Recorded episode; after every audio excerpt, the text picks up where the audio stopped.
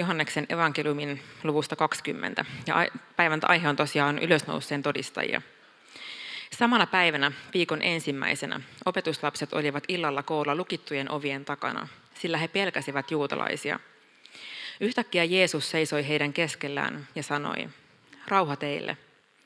Tämän sanottuaan hän näytti heille kätensä ja kylkensä. Ilo valtasi opetuslapset, kun he näkivät Herran. Jeesus sanoi uudelleen, rauha teille. Niin kuin isä on lähettänyt minut, niin lähetän minä teidät. Sanottuaan tämän, hän puhalsi heitä kohti ja sanoi, ottakaa pyhä henki. Jolle te annatte synnit anteeksi, hänelle ne ovat anteeksi annetut. Jolta te kiellätte anteeksi annon, hän ei saa syntejään anteeksi. Yksi 12 opetuslapsesta, Tuomas, josta käytettiin myös nimeä, Didymos, ei ollut muiden joukossa, kun Jeesus tuli. Toiset opetuslapset kertoivat hänelle, me näimme Herran. Mutta Tuomas sanoi, en usko. Jos en itse näe naulan jälkiä hänen käsissään ja pistä sormeani niihin, ja jos en pistä kättäni hänen kylkeensä, minä en usko. Viikon kuluttua Jeesuksen opetuslapset olivat taas koolla, ja Tuomas oli toisten joukossa. Ovet olivat lukossa, mutta yhtäkkiä Jeesus seisoi heidän keskellään ja sanoi, rauha teille. Sitten hän sanoi Tuomaalle, ojenna sormesi, tässä ovat käteni. Ojenna kätesi ja pistä se kylkeeni. Älä ole epäuskoinen, vaan usko. Silloin Tuomas sanoi, minun Herrani ja Jumalani. Jeesus sanoi hänelle, sinä uskot, koska sait nähdä minut. Autoita ne, jotka uskovat, vaikka eivät näe. Monia muitakin tunnustekoja Jeesus teki opetuslastensa nähden, mutta niistä ei ole kerrottu tässä kirjassa. Tämä on kirjoitettu siksi, että te uskoisitte Jeesuksen olevan Kristus, Jumalan poika, ja että teillä, kun uskotte, olisi elämä hänen nimensä tähden. Pitkä teksti, tästä olisi paljonkin sanottavaa, mutta tosiaan tänään teemana on ylösnouseen todistajia. Me ehkä helposti jotenkin ajatellaan, että opetuslapset Jeesuksen kuoleman jälkeen, koska he olivat sentään opetuslapsia, olisi ollut jotenkin oikein niin kuin jalka oven välissä ja odottamassa, että milloin, milloin me päästään tästä eteenpäin ja päästään kertomaan tästä uutisesta muille. Mutta kuten tästä evankeliumista me luetaan, itse asiassa opetuslapset paitsi eivät olleet neljän seinän sisällä, he olivat lukittujen ovien takana neljän seinän sisällä. Tämä maalaa aika paljon kuvaa siitä jotenkin tilanteesta, missä opetuslapset henkisesti oli. Ja tässä mainitaan myös siitä, että se ovi oli lukossa, koska he pelkäsivät juutalaisia. Eli sen sijaan, että meillä on opetuslapset, jotka on tosiaan niin kuin intopiukeina evankelistan tuli silmissä menossa eteenpäin, niin me kohdataan opetuslapset, jotka on pelon keskellä linnoittautuneet omaan turvalliseen tämmöiseen huoneeseen, jossa ei tarvitse pelätä ulkopuolisia, jossa on samanhenkisiä ihmisiä, jotka, jotka on kokeneet sen Jeesuksen seuraamisen, ja siellä on helppo ja turvallista olla. Jeesus ilmestyy tämän keskelle. Jos sulla on sellainen olo, että sä mietit Jeesuksen todistajana olemista, että tekisi mieli sulkeutua sinne omaan kotiin tai omaan niin kuin, omien rakennelmien sisälle, ää, niin et ole yksin. Sä et ole tänään yksin, mutta myös opetuslapset olivat samassa tilanteessa. Ja siitä huolimatta Jeesus ilmestyi heille, halusi rohkaista heitä ja vielä mitä enemmän hän halusi lähettää heidät tästä tilanteesta. Joten jos he, opetuslapsilla oli toivoa, niin meilläkin on toivoa Jeesuksen todistajina. Ja Jeesus lähetti myös tuomaan, joten kuten, josta, kuten tässä äsken luettiin, oli ehkä vielä haasteellisemmassa tilanteessa. Hän, hän ei ollut kohdannut Jeesusta, kun tässä ensimmäisessä, kun Jeesus ensimmäistä kertaa ilmestyi opetuslapsilleen. Ja, ja Tuomas toteaa, että minä en usko. Jos mä en itse näe naulan jälkiä, jos mä en itse voi pistää sormeani Jeesuksen kylkeen, niin minä en usko. Ja mä en tiedä, voiko epäilystä tuon selkeämmin selittää. Siitä huolimatta Jeesus ilmestyy myös Tuomaalle ja mitä vielä enemmän lähettää myös Tuomaan. Jeesus ei sanonut Tuomakselle, että tai hän ei sanonut opetuslapsille, että no, te kaikki muut voitte lähteä, mutta kuule Tuomas, että mä luulen, että sulle on vähän parempi olla jossain muissa hommissa. Ei, Jeesus lähettää myös Tuomaksen kaiken sen epäilyn keskellä. Monesti me kutsutaan Tuomasta epäileväksi Tuomaaksi, ja sitä hän toki oli. Mutta helposti myös Tuomaksesta värittyy sellainen äh, kuva, että hän on vähän jotenkin arka tai epävarma. Ja varmasti sitäkin hän oli. Mutta itse asiassa äh, Raamatus ei kauheasti puhuta Tuomaksesta, mutta se vähän, mitä Tuomaksesta mainitaan, äh, itse asiassa viittaa siihen, että hän oli oikeastaan niin kuin tosi semmoinen suora ja rehellinen. Ja se suoruus ja rehellisyys varmasti vaikutti siihen, että hän totesi tämän, tämän kuuluisen lauseen, että minä en usko. Nimittäin tota, samaisesta Johanneksen evankeliumissa muutama luku aikaisemmin, luvussa 11, Johannes kertoo tästä tapauksesta, jossa Lasarus kuolee. Ja, ja tota, Jeesus on opetustalasten kanssa liikenteessä ja, ja Lasarus sairastaa siis Petaniassa, joka on kilometrin päässä Jerusalemista, hyvin lähellä Jerusalemia. Ja, tota, ja Jeesus sitten toteaa, että, että meidän pitää mennä Petaniaan.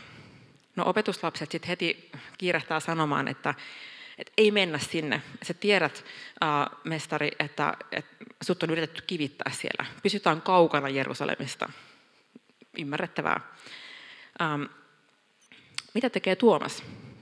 Tuomas toteaa, mennään vain ja kuollaan kaikki yhdessä.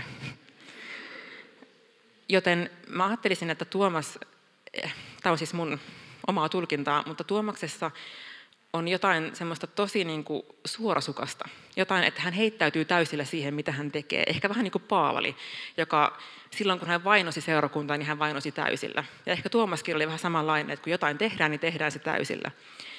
Ja, ja nyt kun Tuomas epäilee, niin hän on tosi rehellinen sen oman, oman epäilynsä kanssa. Hän ei yritä peittää sitä, hän ei niin kuin jotenkin leiki jotain muuta, mitä hän on, vaan hän toteaa tosi rehellisesti ja avoimesti, että mä en voi uskoa. Kiva, että te olette nähnyt Jeesuksen, mutta mä en kykene siihen. Ja musta on jotenkin tosi lohdullista, että Jeesus haluaa ilmestyä semmoisen epäilyn, keskelle. Ja jotenkin mä uskon myös siihen, että Jumala näkee ja tuntee meidät. Ja hän tietää myös silloin, kun meidän ähm, sydämessä on epäilyksiä. Tai vaikka sä olisit siinä tilanteessa, että sä et tällä hetkellä kykene edes uskomaan, niin silti me voidaan olla rehellisiä Jumalalle. Niin kuin Jeesus halusi ilmestyä Tuomakselle tässä tilanteessa, niin Jumala välittää meistä. Oli, oli meidän elämäntilanne mikä tahansa. Ähm, jotenkin tämä Tuomaksen rehellisyys, se semmoinen aito, niin kuin, että, aitous, jonka keskellä hänet kohdataan, ää, jonka keskellä Jeesus haluaa hänet kohdata, on, on tosi puuttelevaa. Mulla on tota, ää, vajaa kolmenvuotias tyttö, joka osaa jo monia asioita, mutta hän ei vielä ihan ymmärrä sitä, ymmärrä kaikkea tämmöisiä, miten nyt sanoisin, tiettyjä lainalaisuuksia. Ja hän ei muun muassa ymmärrä sitä, että jos meillä on kotona tämmöinen verho, ja nyt on kyseessä siis valoverho, eli se ei ole semmoinen kankainen verho, tiivis kankainen verho, vaan semmoinen verho, mistä näkee läpi, niin hän ei oikein ymmärrä sitä, että, että sen läpi tosiaan näkee. Ja, ja hänellä on semmoinen leikki, hän menee sen valoverhon taakse, jonka siis läpi näkyy hyvin, että siellä on Emma, joka siellä seisoo. Hän menee sinne taakse ja hän niin luulee olevansa piilossa. Ja sitten se leikki menee niin, että mä ja mun mies sitten ihmetellään, että missä Emma on. Emma on hävinnyt johonkin. Ja sitten Emma on siellä verhon takana silleen, ja, ja sitten me ollaan silleen, että, että ootko nähnyt Emmaa? No en kyllä ole. Ja sitten se on ihan innoissaan silleen, kun hän on piilossa ja kukaan ei näe mua. Ja jotenkin mä ajattelin, että joskus me ollaan Jumalan kanssa samanlaisia. Me laitetaan semmoinen verho meidän eteen ja ollaan ikään kuin jotain, mitä meidän pitäisi olla, mutta jotain, mitä me ei olla. Ja me ollaan sen verhon takana ajatellen, että Jumala ei näe meitä. Jumala ei näe sitä mun verhoa. Mutta kun Jumala näkee. Ja hän rakastaa siitä huolimatta. Ja sen takia on tosi arvokasta, että me ei mennä piilouduta sen verhon taakse, joka itse asiassa estää sen Jumalan rakkauden kokemista. Koska me ajatellaan, että mun pitää olla erilainen, jotta mä tuun rakastetuksi. Ja tätä Tuomas oli. Hän ei seissyt siellä verhon takana, vaan hän oli rehellinen. Jumalan edessä ja Jeesus kohtasi hänet siitä huolimatta. Mutta päivän teemaan, ylösnouseen todistajia. Joskus äh, meidän kokemukset evankeliumin sanoman eteenpäin viemisestä ja ei ehkä aina ole tosi positiivisia. Äh, en tiedä susta, mutta ainakin itse olen joskus törmännyt jossain tuolla keskustassa julkisilla paikoilla äh, erinäisissä yhteyksissä sellaiseen evankeliumin julistukseen, joka on enemmänkin ahdistavaa tai jossain määrin kiusallista. Mä olin kerran junassa, matkustin, jossa tota, innokas ää, nuori tyttönen oli ottanut tavakseen evankelioida kaikki junan ää, matkustajat. Hän, hän kulki jokaisen penkin luokse ja kysyi, että uskotko Jeesukseen. Ja huolimatta siitä, mitä ihminen vastasi, hän meni seuraavalle, uskotko Jeesukseen. Hän kiersi ne kaikki penkit ja kysyi, että uskotko Jeesukseen. Ähm, ja jotenkin mä ajattelin, että se on aina arvokasta, että meillä on intoa. Se on aina arvokasta, että me halutaan viedä sanomaa eteenpäin. Ää, mutta joskus, jos me ei kohdata ihmisiä aidosti, niin me ei välttämättä kyetä puhumaan heidän elämäänsä. Ja mun mielestä Love People-työ, josta äskenkin mainittiin, on, on loistava esimerkki siitä, miten me voidaan olla kohtaamassa ihmisiä luoda semmoisia aitoja yhteyksiä, välittää ihan oikeasti, ilman mitään edes takoajatuksia, vaan se pääasia, ikään kuin se pihvi siinä koko toiminnassa on se, että me ensin rakastetaan niitä, jotka on meidän ympärillä.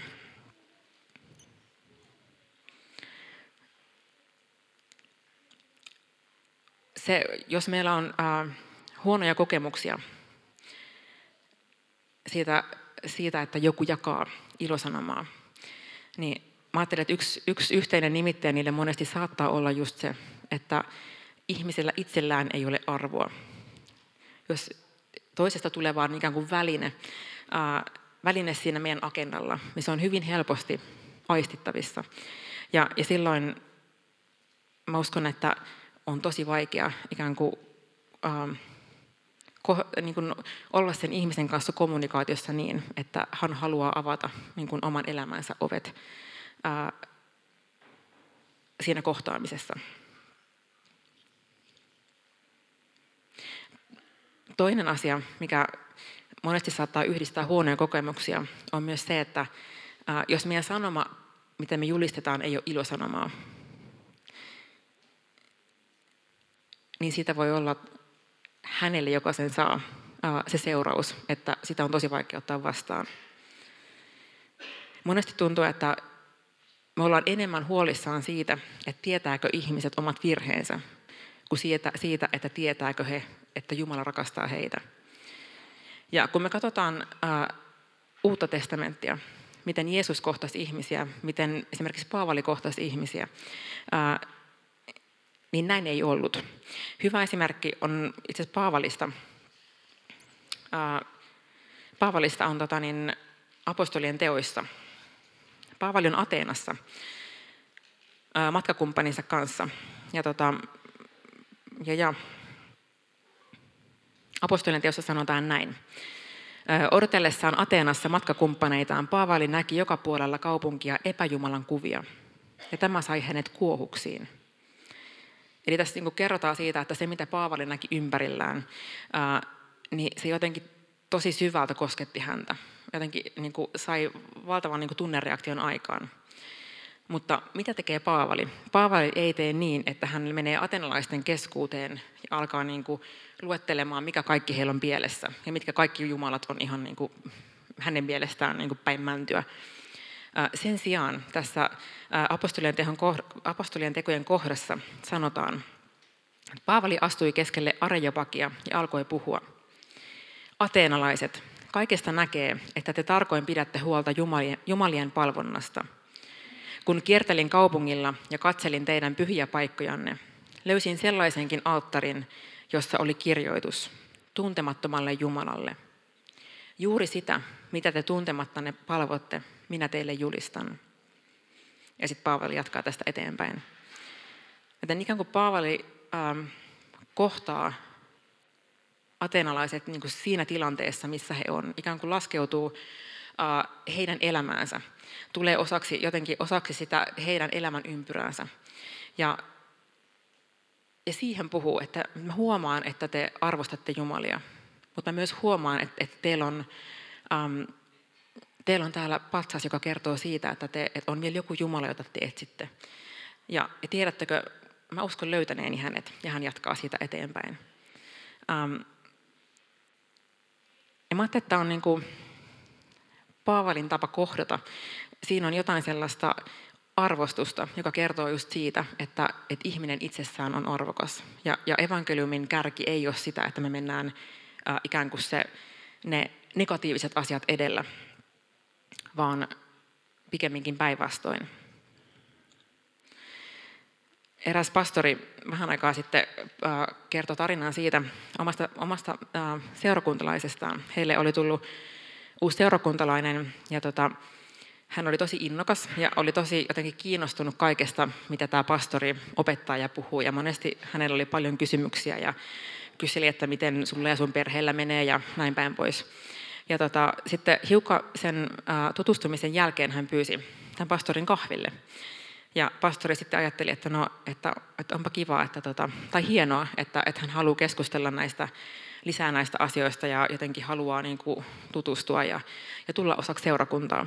Ja, ja tota, hän sitten ää, jotenkin innokkaana lähti tähän tapaamiseen. Ja paljastui, että koko tämän tapaamisen aikana tämä mies ei puhunut mitään äh, siis yhtään edeltä mainittuja asioita, vaan äh, hän puhuu tämmöisestä mehutuotteesta. Hän oli osana suoramarkkinointikoneistoa ja hän kertoi, miten tämä seurakunnan äh, koko niin kuin, rahavirta voi muuttua ihan totaalisesti vain sillä, että seurakuntalaiset rupeaa myymään tätä hänen edustamaansa mehutuotetta. Ja, tota, ja tämä pastori sanoi, että, että hänelle tuli jotenkin tosi semmoinen niin hyväksikäytetty olo, tai semmoinen niin kuin, vähän niin kuin semmoinen ällöolo.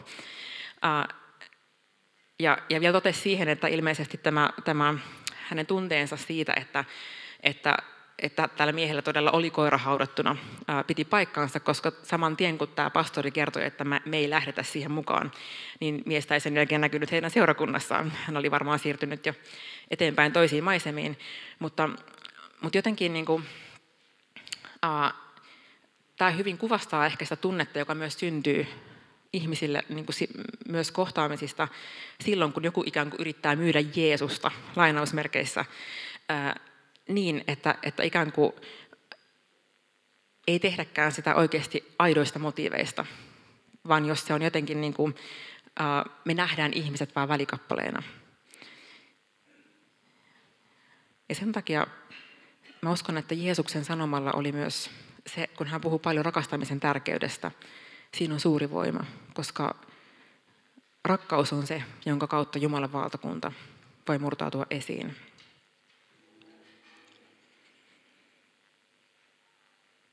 Opetuslapset olivat siis neljän seinän sisällä, pelon keskellä, varmasti myös hämmennyksen keskellä ja epäuskon keskellä. Ja mä en tiedä, mikä sun kokemus tällä hetkellä on siitä, kun sä mietit Jeesuksen todistajana olemista? Mikä se onkaan, niin Jeesus haluaa siitä huolimatta lähettää sut.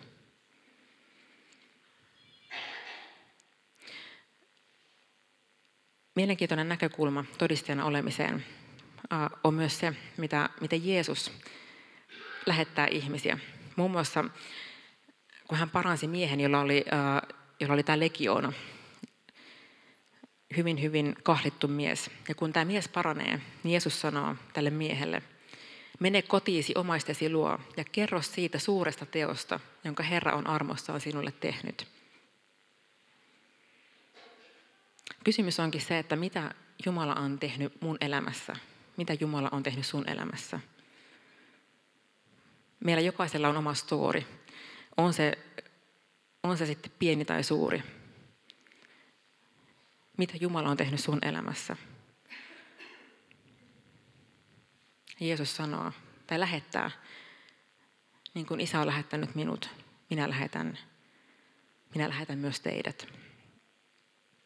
Ja vielä loppuun mä haluan vielä ähm, kertoa hyvän esimerkin siitä, miten yksinkertaisesta asiasta voi olla kysymys. Mun sisko, joka on tota, oli tota, yksi kerta tämmöisessä niin kuin, miten mä sanoisin, bisnesihmisille äh, suunnatussa tämmöisessä jossain niin kuin naisten illassa. Äh, ja tota, siellä oli parikin puhujaa puhumassa. Yksi heistä oli Mika Poutola. Monet teistä ehkä tietää äh, urheilija, joka on äh, pikaluistelija, joka on ollut parikin kertaa olympialaisissa. Ja, tota, ja tosi tosi niukasti hävinnyt kultamitalin, jota hän tosi sitkeästi tavoitteli. Ja niin kuin todella pienesti. Hän siis äh, hävisi kultamitalin 0,03 sekuntia tälle voittajalle. Ja siellä äh, tässä tilaisuudessa, tämä, oli siis ihan, tämä, oli, tämä ei ollut mikään kristillinen tilaisuus, vaan tämä oli ihan siis niin kuin oli ympäri, ympäri tota Suomen eri firmoista ihmisiä koolla. Mutta tässä, tässä tilaisuudessa Mika kertoo tätä elämäntarinaansa ja siitä, miten kun hän eka kerran hävisi, niin tuntuu, että koko maailma romahtaa, mikä on aivan ymmärrettävää. Sä oot, siis, sä oot treenannut tuntikausia ää, tavoittaaksesi tiettyä niin kuin, tavoitetta, puhumattakaan siitä, että sä oot haaveillut siitä pitkään, koko sun ura tähtää tiettyyn pisteeseen. Ja sitten tulee häviö, joka on vielä 0,03 sekuntia. Voin kuvitella, miten monta kertaa siinä käy läpi sitä, että jos mä olisin tuossa kaarteessa vetänyt vähän kovempaa, niin mitä olisi tapahtunut. Ja hän kertoi siitä, että miten niin kuin tuntui, että se koko maailma romahti niin kuin pitkäksi aikaa. Ja siitä kesti valtavan kauan ennen kuin hän toipui siitä kokemuksesta. Mutta se tuotti jotain hyvää. Hän rupesi pohtimaan oman elämänsä arvoja ja sitä, että mikä elämässä oikeasti on tärkeintä. Totta kai se harmittaa, kun tällaista käy. Mutta hän joutui tosi syvien vesien kautta niin kuin pohtimaan sitä, että niin kuin, kun joutuu luopumaan jostakin niin suuresta, niin pakostakin sitä miettii, että mikä tässä on tämän elämän ydin. Ja se vei hänet matkalle, joka, joka jotenkin äh, vei myös hänen suhteensa Jumalan kanssa ihan uudelle tasolle. Ja myös alkoi ymmärtää sitä, että mikä, äh, mikä todella elämässä on tärkeintä. No sitten tulee seuraavat olympialaiset. Prosessi on käyty läpi ja toiveet, toiveet on kovat. Ja tota, uusi, uudet olympialaiset, uusi unelma olympiakullasta. Hän häviää 0,03 sekuntia. Joutuu luopumaan taas haaveesta tismalleen samalla kellonajalla. Mutta Pohtola kertoo tässä, kertoo tässä tilanteessa siitä, että tämä toinen häviö, vaikka luulisi, että se olisi vielä musertavampi, se tapahtuu toisen kerran, niin sanoi, että se oli aivan erilaista. Se ei vienyt häntä lainkaan sellaisiin syövereihin kuin se ensimmäinen häviö koska jotain oli tapahtunut siinä välissä. Ja hän jatkoi kertomista myös siitä, että miten jokaisen meidän ihmisen elämässä meidän täytyy miettiä elämän arvot. Ja täytyy olla joku perusta, joka ei hajoa ihan pienestä. täytyy olla joku, jossa me ikään kuin, josta meidän elämä niin kuin roikkuu ikään kuin. Ja, ja mun sisko sanoi, että hän tosi luontevasti siinä yhteydessä kertoi, että, hänen, että, että hän haluaa kertoa, että hänelle se on ollut Jumalan lapseus. Se on ollut hänelle vastaus. Uh, that's it. Ei mitään sen enempää. Valtava todistus varmasti uskon siellä olleille ihmisille. Um, ja sen pointti ei edes ollut mikään, että tarvitsee olla mikään evankeliova puhe, mutta mä ajattelen, että se on Jumalan, siinä toteutui nimenomaan se Jumalan valtakunnan uh, välikappaleena oleminen. Se, että me ollaan, ollaan ylösnouseen todistajia, ei tarvitse tarkoittaa sitä, että mä kaadan väkisin koko uh, vanhan testamentin ja uuden testamentin ydinkertomukset sen ihmisen kurkusta alas, jotta se ymmärtää syntilankemuksen ja ymmärtää sen ja tämän ja ton ja vihdoin viimeksi uh, ristiinnaulitsemisen ja ylösnousemuksen. Ja vielä pitää varmistaa se, että se varmasti on nyt niin kuin tulossa mun kanssa tätä matkaa eteenpäin ja vielä rukoilee sen kuuluisen rukouksen siihen loppuun.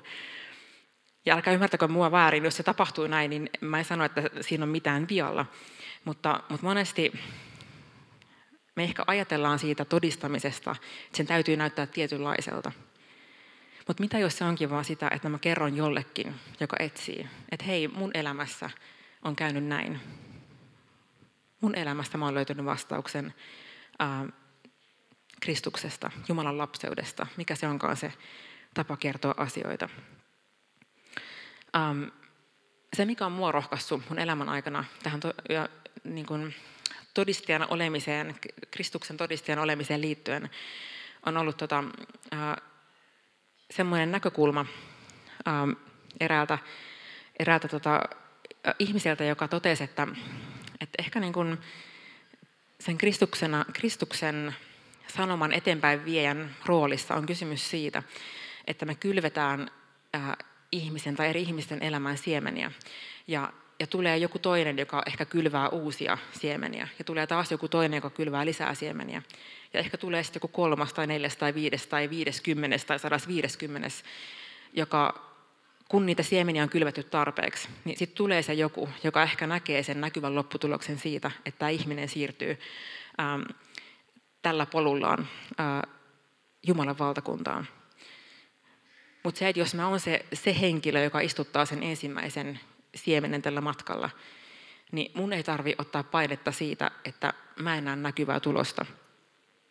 Koska mä oon vasta se henkilö 1 kautta 150, joka ehkä osuu tämän ihmisen tielle. Ää,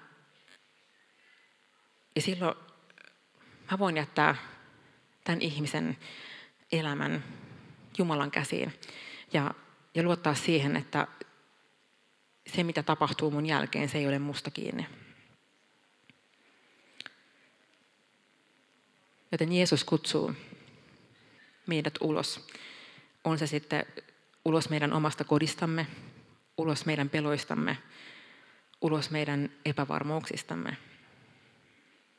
Hän kohtaa meidät niiden kanssa, mutta hän myös haluaa vakuuttaa meille, ne eivät ole esteenä sille, että me voidaan olla todistajia, viedä eteenpäin Jumalan rakkautta. Rukoillaan.